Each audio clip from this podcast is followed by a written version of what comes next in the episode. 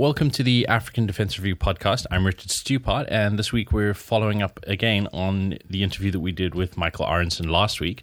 This week we're chatting to Klem Ryan, who was a member of UNMISS during the period that the POC sites were being established, and we're going to chat to him a little bit about um, certainly the UN's perspective on it, and yeah, some more about what the kind of POC site report has, has meant for, for UN operations in South Sudan. Welcome to the show. Thanks, Richard. So maybe uh, to start off uh, from the beginning. So in 2013, there was uh, conflict broke out between the factions of uh, Machar and Kiir in the capital. What, from the UN's point of view at the basis, what what did that situation look like immediately afterwards? Um, it was a, a degree of, um, shall I say, uh, controlled chaos. It was a very uncertain uh, situation. on the morning of the 14th, when the fighting uh, spread throughout Juba quite rapidly, uh, there, there, was absolutely no certainty, I think, about who was involved in, in the fighting, um, the, the scale, and the impact. And so the information that the mission started to receive uh, was really in, uh, in, dribs and drabs, disparate, disparate bits and pieces. A lot of the staff were actually spread out throughout the city. So, for example, myself, um, I was in my, my private residence, which was about a kilometre from the main base, and so we were monitoring things via radio.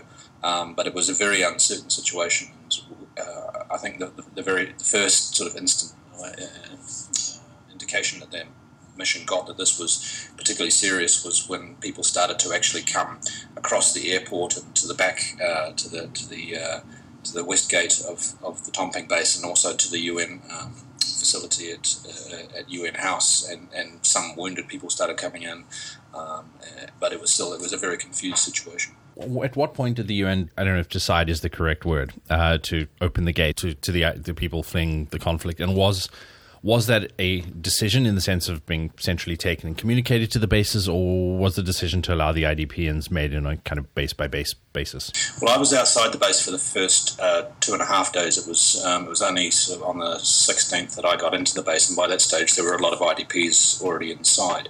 I spoke with a number of staff members who were in, involved in this, and it, I mean, if you if you look at the size of the of the base in uh, Tomping, for example, it has a very extensive perimeter which uh, which ran for kilometres. And in some points, uh, there was control of, uh, of access, and I, and I know that there were some UNPOL officers who were on duty who consciously um, decided to try and control the situation and allow people into the uh, into the base. There were other areas where some of the fences um, were, were, not in very good repair, and um, some people came into the base via that way. Uh, so I think there was sort of a, a little bit of a, a mixture. Um, I, I do know that uh, that when it became clear to senior staff members that people were coming into the base, that there was a conscious decision to allow those people to remain, and then people were begun to be funneled into particular locations within Tomping. But I think initially um, it, it, would be a little bit of an overstatement to say it was a very conscious decision to open a single gate. I think that that um, kind of uh, creates an image which slightly um, overstates was going on. It was a it was a far more um, orga- organic sort of process, and of course, uh, up country is is um, places like Bor and Malakal uh, and Bentiu um, became involved in the in the fighting. Then there was a, there were variations in some some areas. So, like from Bentiu, for example, um, where they actually had uh, sort of a, a, very basic POC area um, prepared. Um, uh, people were, were consciously channeled into those areas. In Malakal, um, initially people were, were went, went into certain um, uh, areas in proximity to the base, but as the fighting spread, they then pushed into the main base, and there was a, a less of a controlled situation there. So it was a little bit sort of um, variable depending on, on the location. How prepared were the bases for something like this? So Michael mentioned last week that there had been a, at least precedent on a tiny scale of small numbers of people sheltering in or near UN bases in the past, but that there'd be no preparation or conception that something this large might might ever happen or be need to be catered for. Um, the bases in um, in Juba had uh, virtually no preparation at all. Um, the bases in um, Bentiu and Malakal had uh, areas adjacent to the camp which had been um, uh, allotted for uh, POC, for POC sites. Basically, they were just sort of relatively cleared fields, or they had sort of limited scrub. And uh, in both those instances, I believe they uh, also had very, very small berms, you know, like sort of knee high areas. But beyond that, there had been very limited uh, planning at all, and, and the scale of this completely caught the mission off guard what happened next? So the, the bases were then filled with IDPs. There was short staffing because of the Christmas break. At, at what point did the UN, uh, how did the process, I suppose I should ask, work of the UN reaching out and involving the humanitarians, beginning to decide to move people out of the base? So, so what happened in the in the, the days subsequent?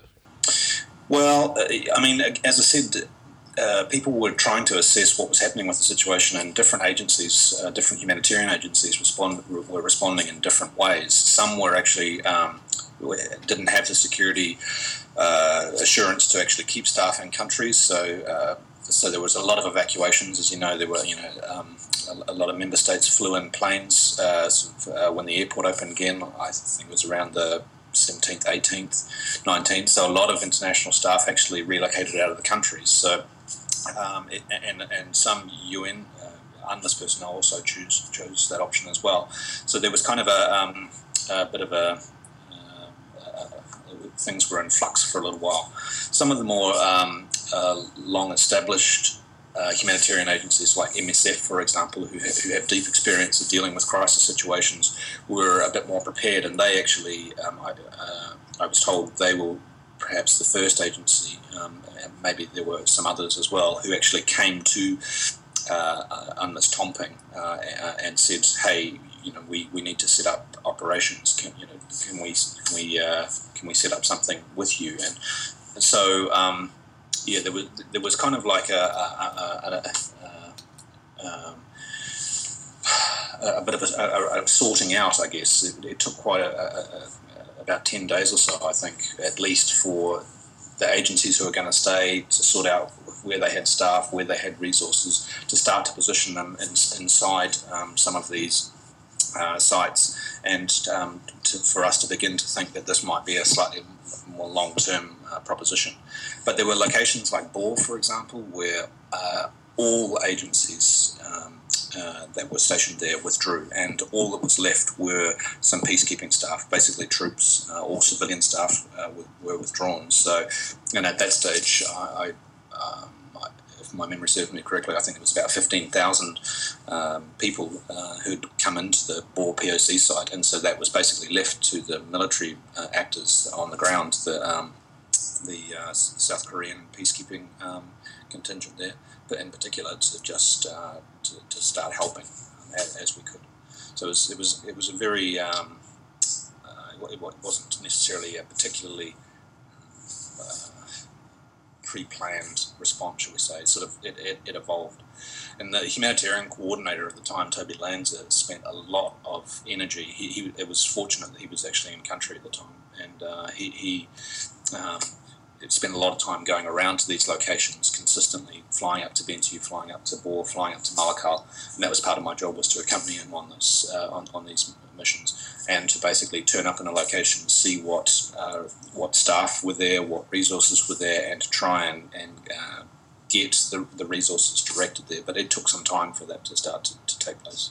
So, from the perspective of a, an UNMISS base commander, what are the kind of considerations or concerns that that kind of an influx of, of IDPs was producing? Uh, well, there are, there are a, a, variety of concerns. One is is that uh, congregating people in, in a particular place in a conflict situation um, like this. So, for for example, in Bor, where the populations were deeply antagonistic towards one another, there was a concern that the base itself might actually um, be attacked, and there were actually threats. Um, uh, at, at, one point for the base to be overrun.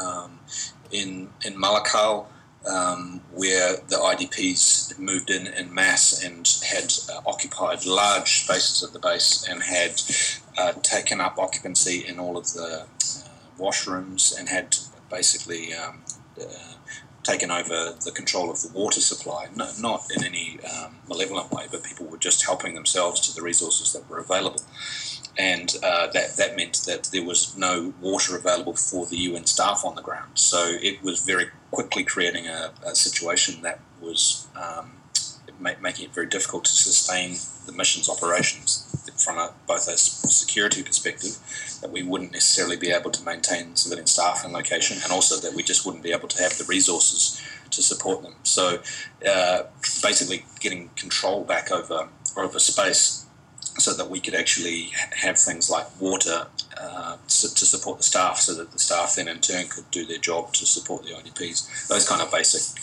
uh, things were key in those early days. And then the next phase was this relocation of a lot of the IDPs to areas right adjacent to, to many of the bases. How smoothly did that process go?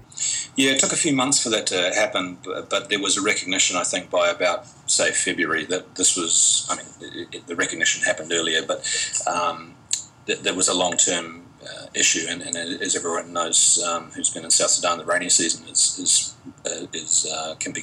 Um, incredibly wet and muddy, and also brings with it the, the uh, risk of all sorts of diseases. So there was um, there was a, a, recognition that we needed to get people out of these circumstances. In Tomping, for example, we had um, uh, upwards of 25,000 people in a space which was estimated to be about 100,000 uh, square meters. So, you know, roughly four square meters per person. That, that's just not sustainable uh, in, in the conditions that, that would prevail in South Sudan in the uh, rainy season. So, we needed to work quite quickly um, to, to relocate.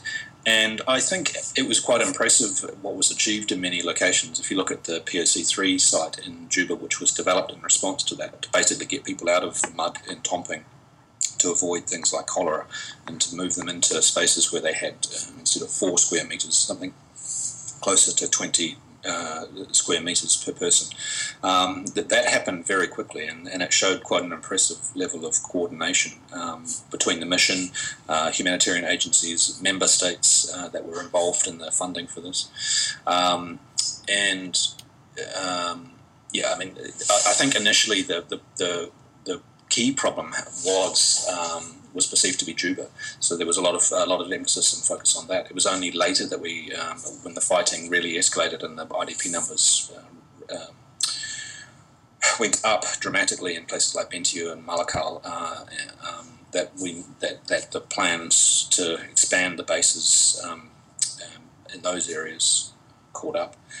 In terms of the actual relocation itself, well, um, the, the Juba one, you know, is a very it was a very stressful um, event because you're actually relocating people from um, not just sort of a few hundred meters, but you were taking them a, a few kilometers away to, to another location, and so there was quite a lot of logistical challenges. But there were also um, uh, uh, challenges within the internal population. There were a lot of people who were um, confused about why we were moving people, so we spent a lot of time and effort holding community meetings about um, our concerns about cholera and overcrowding and the uh, unsustainability of people in the Tomping location. Um, but there was also a degree of misinformation being put around amongst um, by certain people inside the POC site uh, who felt that they they just preferred being in Tomping, and so this can, this led to a degree of um, of uh, confrontation at, at some points. A lot of people were very happy to leave, but there was certainly a, a rump who, who, weren't and, and, felt that it was in their interests to stay. So um, I think it, it took us from the time that we started something like about five to six months to complete the relocation. So, I mean, it's quite a long process. But in the end, we relocated nearly 20,000 people. And then uh, this process has been also carried out in other locations subsequently slightly less dramatically, I think, in some ways, because the, if you look at the situation, say, in Bentiu, where people were actually living um, basically underwater, then uh, they, they were much clearer about the desirability of changing locations. So it was a bit of an easier process in, in some ways to relocate people this is probably a good point to then shift slightly to discussing a little bit about the UNMISS relationship with a lot of the humanitarians in the camp. So, the report talks a lot about how while UNMISS was trying to produce security and, and basic logistics arrangements, it fell to the humanitarians to do a lot of the uh, living improvement work. But that there was initially that there weren't a huge amount of tensions between the two groups just because of pressure, but that that later started to, to fray a little. It, it, would that be fair to say? Yeah, I think that's right. I think uh, there was a huge learning. Um, uh, process on both sides, probably more so from the mission side. Um, you know, staff members in, in, the peacekeeping mission generally, with a few exceptions, had fairly limited experience of uh, humanitarian operation, um, myself included. And so there was a lot of learning uh, that, that had to take place about um, not just processes, but also you know s- uh, standards and, and uh, procedures. Some of the um, the, the, principles that the humanitarians um, view about uh, the voluntary nature of, of, certain interactions and things like that are, are, a little bit different to how peacekeeping operations would view your interactions with people. Um, but uh, similarly, I think that the humanitarians uh, had to learn a lot about what a peacekeeping mission is and how it operates, and that's that was quite a complex uh, thing in, in, and of itself. I, th- I think. Um, yes, there was there was sort of an initial um, sort of golden period where, where there was just a lot of energy and effort and, and can do attitude, which did change. It did change over time. Um, it, uh, necessarily to a degree, as there's, only so long that you can sustain that kind of uh, energy, um, basically on adrenaline, and then you need to bring in systems. And, and then when you introduce systems, that always requires that um, decisions are made, and there are key um, there, there are potential there's potential for disagreements about who gets to decide, I guess, and that's one of the things that I think is contained in the report that, that shows that there were disagreements about um, uh, who, who actually um, should determine, say, the, the layout of the uh, of the uh, POC sites and things like that. UNMISS had a view that it was it was inside the UNMISS base, and therefore uh, UNMISS uh, ultimately had the, uh, the, the right to determine any any key strategic decisions. For the humanitarians, uh, this was um, anathema. They they feel that their operations that they, you know they were the experts in these areas, and that, that they should they should determine um, how camps were laid out. And uh, you know my my experience of this, I, I guess. Um, uh, I think that yeah, that the humanitarians have the experience and that we should have li- listened, or you know, a lot more than perhaps we did at, at some points or other. But with that said, I think if you look at somewhere like um, um, which is an incredibly impressive uh, um, response with a, you know with with a very very large population, um, at times in excess of hundred thousand uh, people living in that location. I, I think um, that and still within the, uh, with the, within the expanded perimeter of the uh, of the UNMISS base that this has actually been achieved. But it's it certainly it's fair to say that this wasn't done without some tensions. And was there precedent for this kind of interaction before in South Sudan or elsewhere? Um, I'm not. I mean, I, I'm loath to sort of say no. I, am not aware of any other precedents that would, you know, I think there are probably some uh, peacekeeping and humanitarian responses in the 90s where there was some um, examples with some parallels perhaps, but I think on the scale and, and over time, I think, and certainly from the peacekeeping side of things, I, I no one ever made me aware of any other examples of, of quite this sustained level of really complex interaction. And the IOM report talks a, a, bit about the usefulness of Toby Lanza's position, that this was a unique and, and, in many ways valuable way of straddling that divide. Was, was that your experience? Yeah, that was my experience. I know that um, yeah, well, I'll, start by saying it from the mission side of things. I, I think having a humanitarian coordinator who was also a, me- a member of the uh, senior management team within the mission, who also had direct control of mission uh, staff and, and some mission assets, uh, made it easier and, and um, more. Uh, uh, he, he could mobilize the mission in a way that um, was very valuable in those early days uh, of the crisis in particular, and we saw that a lot. So um, his the fact that he could turn up in UNMISS Bentiu or um, at Bor or or uh, Malakal, and that he could uh, basically assume command as, as, as a senior officer of the of the UNMISS mission. I saw that being valuable time and time again. Now, but I, I am very much aware that for humanitarian actors, um, the uh, the idea of having a triple hatted uh, DSRSG, um, i.e., someone who sits within the mission but is also the humanitarian coordinator creates concerns for them about um, his ability to maintain impartiality and, and, and that. I, you know, I think those sorts of debates can go on ad nauseum. I, I don't think there's a system that could be built that perfectly insulates or isolates people from the, the certain tensions and pressures of the, these kind of situations. Um, so it's very much about the individuals instance, I you know I can imagine a situation where you have an independent HC who uh, operates very effectively and, and, manages to coordinate with the mission in other ways. But in this instance, I, I think uh, it was very valuable to have that uh, Toby in that role. And did the relationship between the humanitarians and UNMISS settle into kind of a groove as the months and indeed years dragged on? Did they mostly reach accommodations on various aspects of, of how to coordinate the camps?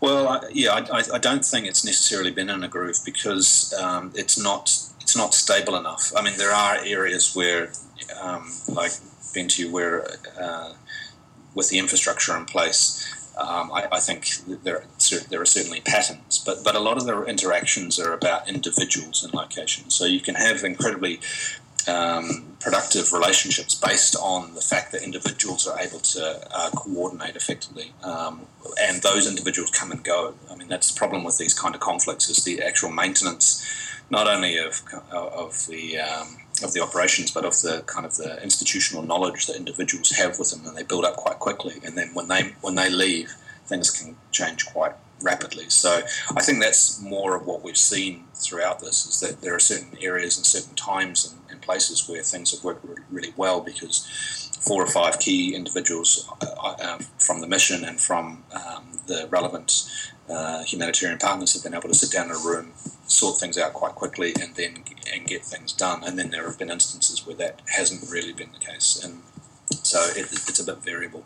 Um, and uh, it's an ongoing process, I, I, guess. I mean, this is the important thing about this report because uh, I think the last uh, two and a half years, uh, um, you know, we should have been learning as we're going, but it, there's a lot of reflection that's required about where we are now and what two and a half years of these kind of operations actually lead to. So I think it's very um, it's very important and valuable that uh, that, that that people think about well if this is going to be the working structures that we have in this kind of uh, environment going forward then perhaps we need to be a little bit clearer about how we work these sorts of things out and that process hasn't entirely uh, it, it's taken place to some degree but it hasn't really um, uh, conclusively taken place the report did also flag that you're right that that issue of uh, institutional memory was. It, do you feel that was the same between, for example, UNMISS and all of the various a- humanitarian agencies, or were there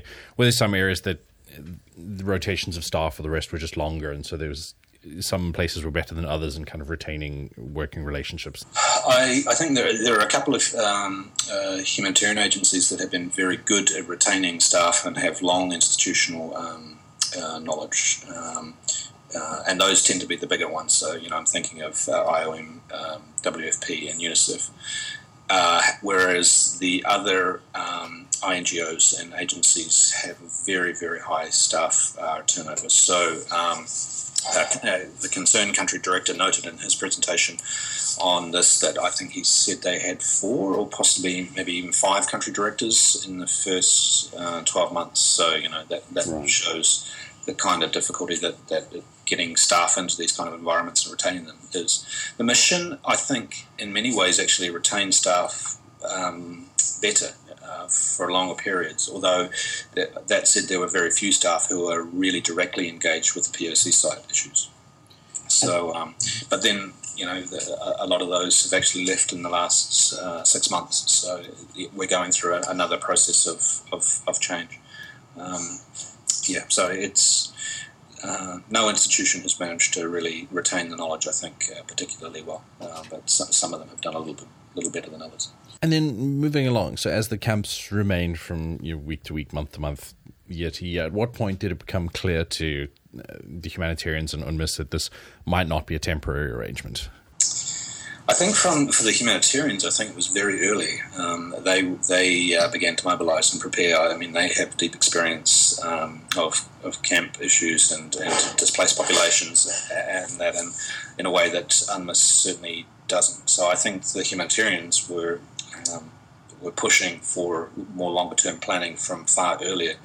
I think for a variety of reasons. Some of it to do with um, inexperience, but also some of it to do with the idea that it's it was um, not politically particularly palatable for um, for, for to, to, plan long term uh, for IDPs from the mission's perspective, because that would suggest that the conflict um, was going to go on a lot longer than was desirable. Um, so the mission never, um, to my view, really did settle on, on this idea as a very long term proposition.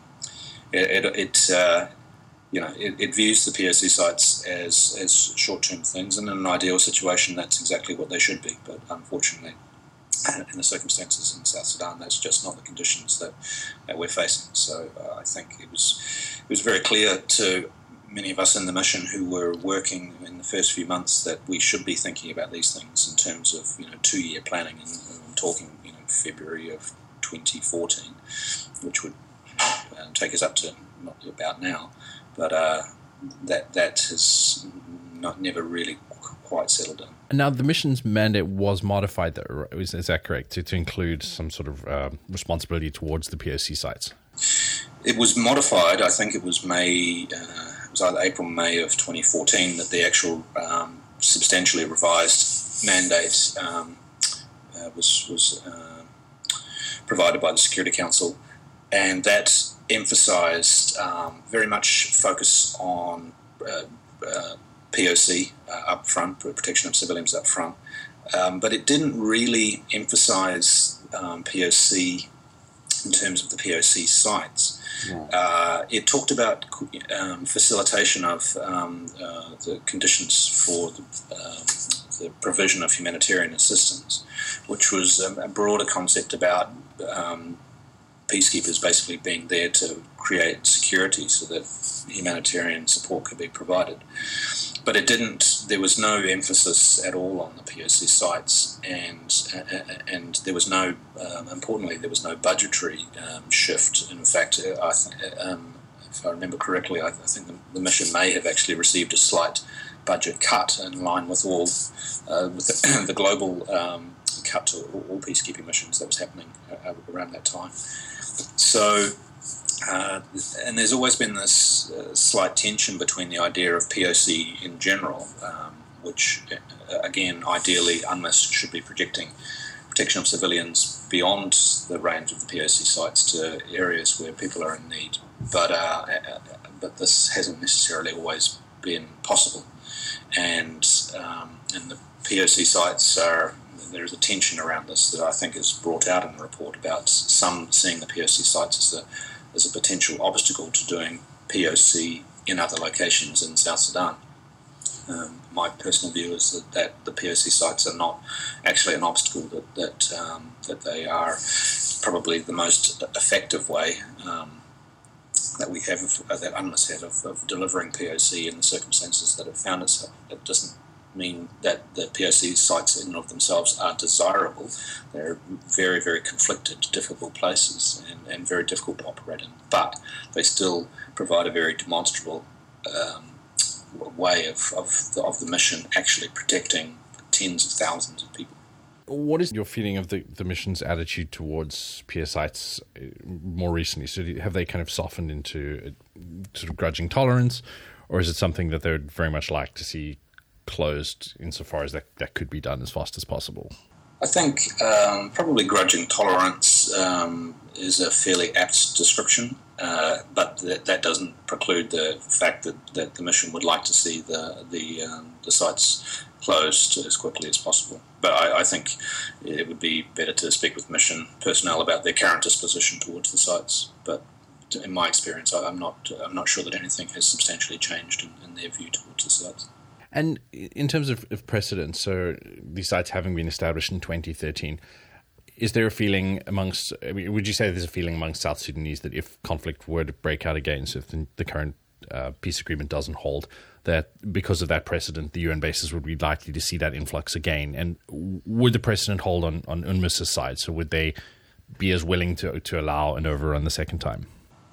I think there's definitely an expectation, probably amongst um, South Sudanese, that the POC sites have, have had a very high profile, and, and people are aware um, that that uh, that they've housed tens of thousands of people, um, likely hundreds of thousands across the course of the of the of the conflict.